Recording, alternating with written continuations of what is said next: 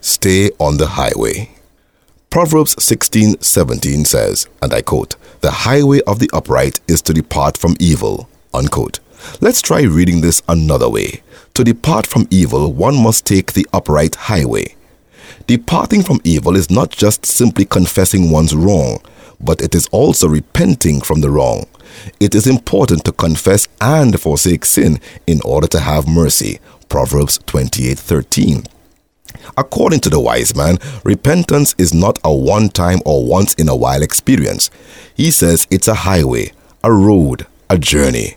You see, once you are going somewhere with a determination to get there, then detours, detractors, and distractions would be desperately avoided. Neither is it safe to stand at ease and say, Well, I'm saved, so I'm safe. Repentance is not a place, it's a highway, constantly moving on and moving forward. It's a way of life, a way of living. In other words, you don't just turn from evil, you keep turned from evil.